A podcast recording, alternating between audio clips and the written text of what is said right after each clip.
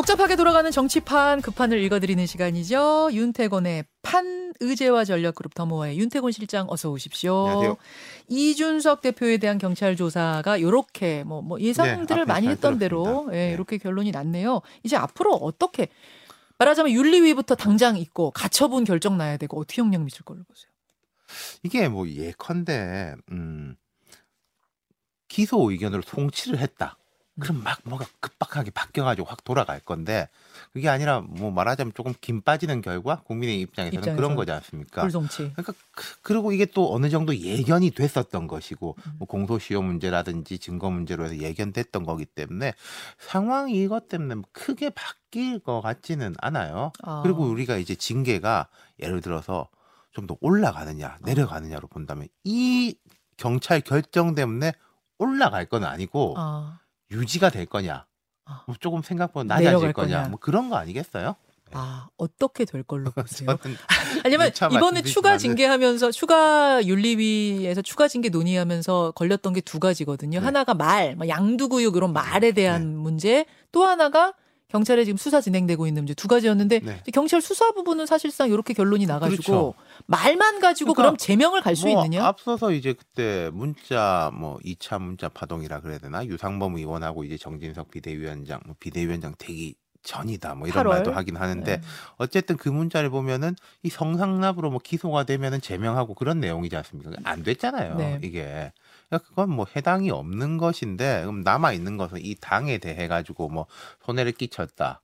뭐 말과 이런 걸로서 그것만 남아 있는 상황인데 음, 좀 전반적으로 김이 빠지는 거 아니겠어요? 근데 뭐 음. 저는 정말 이건 모르겠습니다만은 예. 이까지 온거좀 예. 더 무리해서라도 뭐 뿌리를 뽑자 라는 식으로 결정을 할 건지 아. 뭐 이제 조금 톤다운 뭐 안철수 의원이 그런 말 한번 했지 않습니까? 음, 서로 서로 음. 뭐한 발씩 물러서 가지고 현당 유지토록 하자라고 했는데 저도 그렇게 되면 좋겠습니다만은 음. 그건 쉽지가 않아 보이긴 하네요. 그러니까 이렇게 경찰에서 어 공소권 없음 불송치로 불기소를 한 상황에서 제명 이건 상당히 무리라는 게 상식적인 선인데 네. 지금 돌아가는 상황들을 쭉 보면 그렇게 예측 가능하고 네, 상식선에서 돼. 있던 게 예. 아니었기 때문에 이번에도 뭐라고 무리 뭐알 수가 없다 이런 거죠. 그럼 이번에도 무리해서 탈당 권유라든지 제명까지도 갈 가능성 이런 배제할 수 없어요. 않겠습니까? 예컨대 그 가처분 신청하고 정치적으로 연동돼 있는 게 네. 예컨대 법원의 가처분 신청이 이렇게 이번에 가처분을 받아들이지 않고 비대위를 이렇게 인정한다라는 식으로 간다면은 음. 그게 먼저 나온다면 제 생각에는 징계 부분이 약간 여유 있어질 수도 있을 거예요. 국민의 입장에서. 어차피 그쵸? 이렇게 된거 음, 음. 뭐 제명 소용없는데 근데 만약에 그게 이제 연동돼 버린다면은 그러니까 지금 일각에서 나온 대로 법원에게 영향을 미치기 위해서 이걸 좀 더 빨리 해야 된다라는 식이면은 모르죠. 그건. 음, 알겠습니다. 무리할 가능성, 그러니까 제명까지도 갈 가능성 배제할 수 없다는 말씀. 지금 문자 얘기 잠깐 하셨는데 네. 정진석, 유상범 두 의원 사이의 문자. 유상범 의원은 참고로 윤리위원이었습니다. 네. 그 8월 문자가 공개가 됐어요. 저는 보면서 아, 그 문자들을 왜 이렇게 노출을 시키시나. 국회에서 그러니까 흔히 이제 우리 국회나 이제 정치권에서 뭐가 유출되는 거 이런 경우가 있어요. 뭐 단톡방에서 대화를 나눴는데 누군가가 음. 뭐 여러 명이 있으니까 네. 누가 했는지 사실 잘 모르죠. 네. 뭐이 유출됐다 이런 거는 조금 비일비재한데 그렇죠. 이렇게 문자가 연달아서 이렇게 유출되는 거는 좀- 좀 특이해요. 보통 한 번 되면은 다들 한동안 조심. 조심하죠. 하지 않습니까? 필름이라도 붙이죠. 예, 근데 이제 그 이재명 대표도 뭐 전쟁입니다. 네. 뭐 이것도 그렇고. 고의 노출 논란이 그러니까 있었죠. 고의 노출 논란이고 이건 뭐 전혀 고의가 아닌 것 같은데. 이건 분명히 아니죠. 예. 고의는. 음, 뭐 납득이 잘 안 돼요. 이런 아. 거는. 예. 국민의힘 얘기 나온 김에 원내대표 경선 얘기까지 마무리를 좀 네. 이어가 보죠.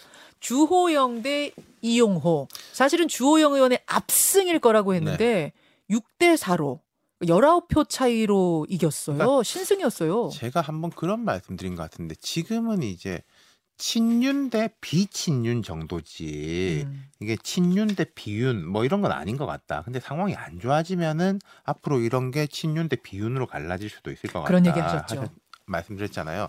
지금 상황을 보면은 이게 친윤 대 비윤까지는 아닌 것 같아요. 아. 그러니까 이용호 의원도 사실 이 당에서 원래 뭐 비주류 이런 게 아니라 뿌리가 저쪽인데 윤석열 대통령이 하나 보고 온 사람이지 않습니까? 말하자면은. 그러니까 이쪽인데 비주류가 아니라 아예 이쪽에 없었던 분이에요. 그렇죠. 그리고 어, 근데 얼마 안 됐어요. 이게 지금 뭐 예컨대 호남의 영향력이 이 당에서 커져가지고 그런 거라고 볼 수는 없는 것이고 그렇죠. 또그 개인 캐릭터도 뭐 이게 비유는 아닌데 전에 말씀드린 거 친윤이 너무 독주하는 거 아니냐라는 식에 대해 가지고 좀 비친윤의 음. 어떤 이제 견제? 그룹핑이 되는 거 견제가 되는 거 아. 이런 모습인 거죠. 그러면 앞으로 이런 것도 있을 수 있을 겁니다.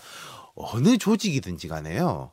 주류하고 비주류는 항상 존재하는 거예요. 음. 그게 비주류를 몰아내고 주류만 남아 있더라도 거기서 또 주류하고 아. 비주류는 생길 수밖에 없는 이건 그렇죠. 철칙입니다. 네. 철칙이라면 앞으로 이제 국민의힘에서 어떤 식으로 이렇게 될 것인가라는 음. 걸 이제 좀 단초가 보여진다라고 할수 있는 거죠. 음. 주류 대 비주류가 지금 현재로서는 뭐 좀 강한 이제 뭐 핵관 친윤 핵심 그룹이 아니 뭐 음. 빨리빨리 가야지.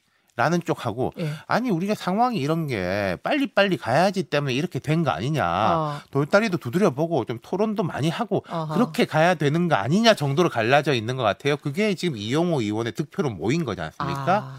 이런 식의 이제 균열점이 앞으로 전당대회까지도 갈 가능성이 높겠죠. 그게 누가 대표 선수가 될 건지는 제가 모르겠습니다만은 음. 뭐 속도전으로 하자는 쪽하고 그래서는 안 된다. 당이 다시 좀 중심을 잡고 음흠. 의원들의 이제 의견들도 활발하게 수렴이. 되고 해야 어. 된다라는 쪽이 이제 나뉠 가능성이 높아 보이죠. 그 어떤 전초 저, 뭐라고요? 그렇죠. 시그널 뭐 시그널 같은 게 예, 이번에 같은 게, 보였다. 예, 이번에 보였다는 보였다. 거죠. 그 비주류의 grouping이라고 하셨는데, 네. 그러니까 비 비윤까지는 아니지만 비친윤 네. 네. grouping. 그럼 그것의 구심점은 안철수 뭐 의원이에요? 앞으로 봐야 알겠죠. 예를 들어서 지금 김기현 의원 같은 사람도 약간 그 친윤 그룹에 아. 거리를 두고 있고 한데 제가 생각할 때는요. 어, 사람이 누구냐에 떠나 가지고 지금 이용호 의원 쪽으로 모여진 이런 의견들이 힘을 받을 가능성이 높아요. 왜냐하면 전당대회가 된다는 것 자체가 음. 토론도 하고 음, 뭐 음. 지역 순회 이야기도 하고 맞네. 당원들의 뜻- 뜻도 듣고 그런 거지 않습니까? 그러네요. 이건 조용히 가는 게 아니라 그죠. 차곡차곡 뭘 밟아가는 과정이잖아요. 예. 그렇다면은 지금 나온 우리가 당이 이대로는 안 된다라는 쪽의 의견이 명분이 있는 거죠. 그게 아, 전당대회를 조용히 가자라는 거는 명분이 서기가 어렵잖아요. 이번 경선은 조용히 치렀지만 네. 전당대회는 시끌벅적하게 그렇죠. 토론도 하고 막 이렇게 그러니까 치르니까 비대위를 조용히 가자라는 건 말이 되는데 예. 전당대회를 조용히 가자라는 거는 말이 안 된다는 거죠. 그 과정에서 비친윤들이 지금보다 힘을, 더 힘을 힘을 가- 보였다 이미 더 이용호 가능성이 통해서 예. 이번엔 6대 4였는데 그걸 이번에 확인을 했잖아요. 야, 네. 이런 사람이 한 4나 40%나 되네 확인했으니까 더 좀 커질 수도 있어요. 그리고 이런 면도 분명히 있을 겁니다. 이용호 의원을 찍기에 부담이 없는 면도 있어요. 그건 무슨 말씀이세요? 비윤리의 느낌을 주는 의원이 선다. 예를 들어서 뭐 이준석 대표하고 좀 가깝다는 이미지를 주는 사람이 주호영 네. 원내대표의 대항마였다면 예. 좀 부담스럽죠. 뭐 함호 의원, 김모 뭔가 의원 이런 그렇죠. 분들이 예. 나가셨다면 하면은 약간 부담스럽고 이게 어 정말로 뭐 친윤 대 비윤, 예, 친윤 대 친이의 대결이야 이런 식으로 가기 때문에 부담스러운데 이번 대결은 그 부담이 작은 면도 있었기 때문에 이용호 의원한테 생각보다 표가 더 갔을 그래서 거예요. 더 갔다. 네. 이런저런 이유로 더 갔다. 아, 저 이거 궁금했는데 이렇게 말씀 듣고 전당대회까지도 예측해 볼 수 있는 굉장히 그렇죠. 이번에 예, 흥미로운 경선 득표율이었네요. 영빈관 얘기로 가보겠습니다.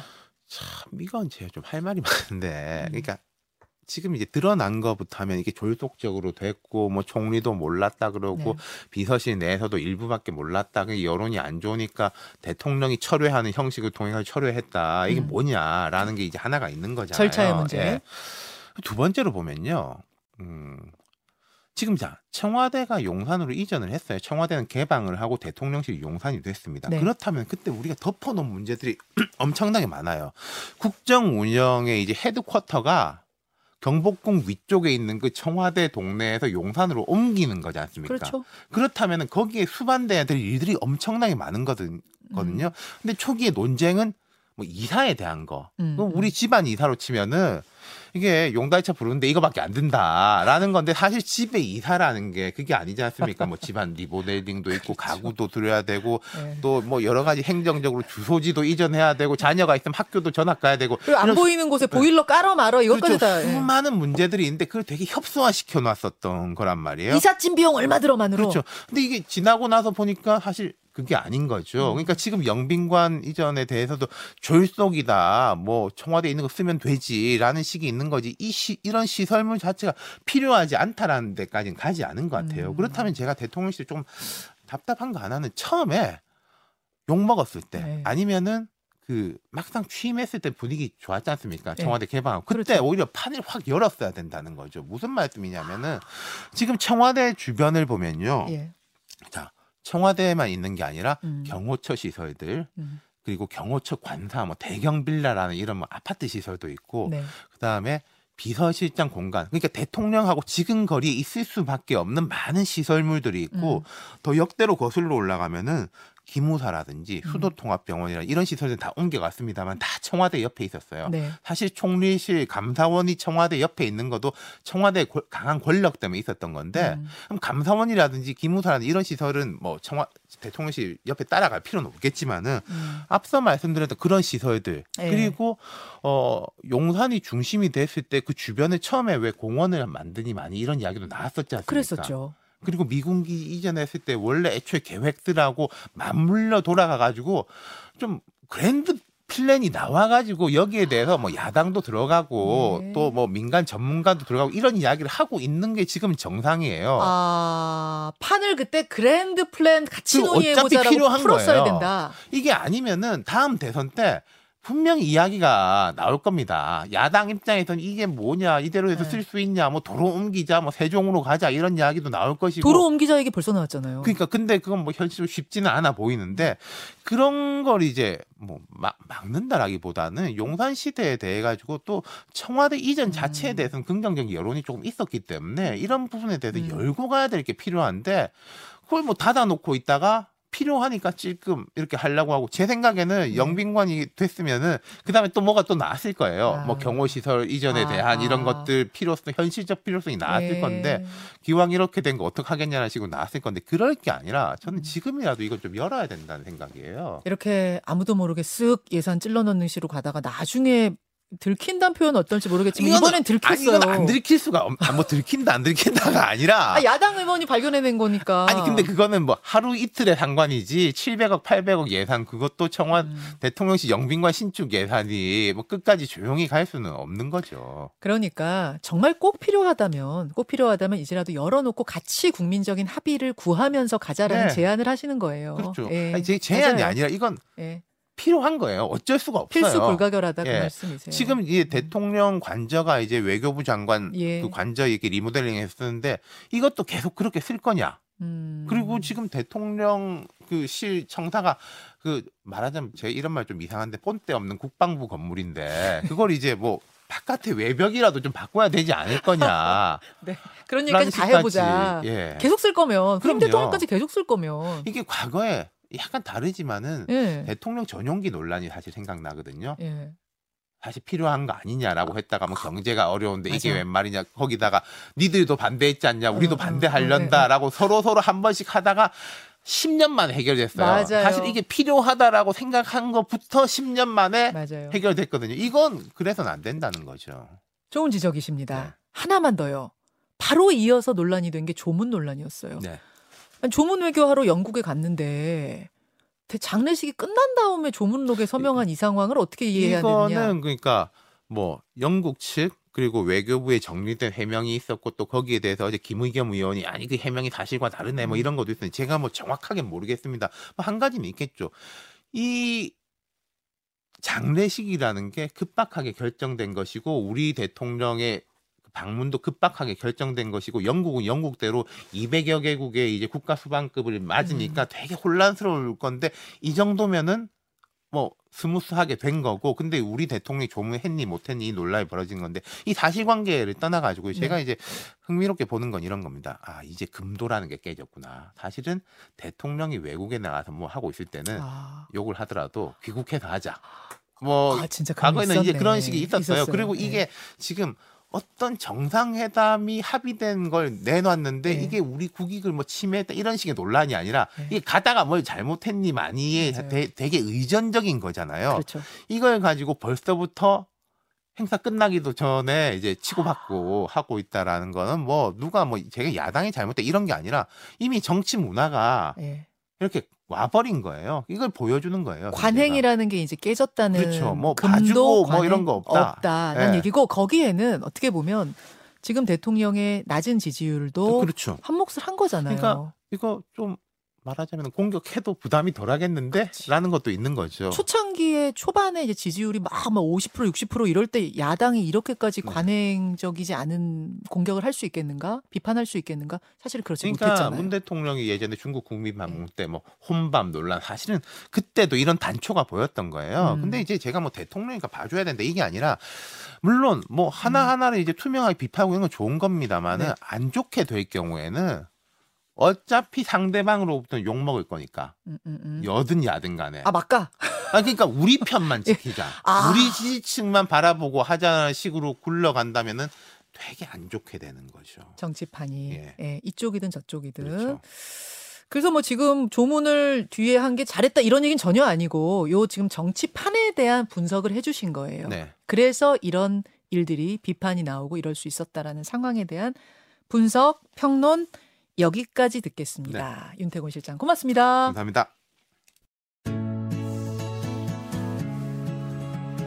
김현정의 뉴스쇼는 시청자 여러분의 참여를 기다립니다. 구독과 좋아요, 댓글 잊지 않으셨죠? 알림 설정을 해두시면 평일 아침 7시 20분 실시간 라이브도 참여하실 수 있습니다.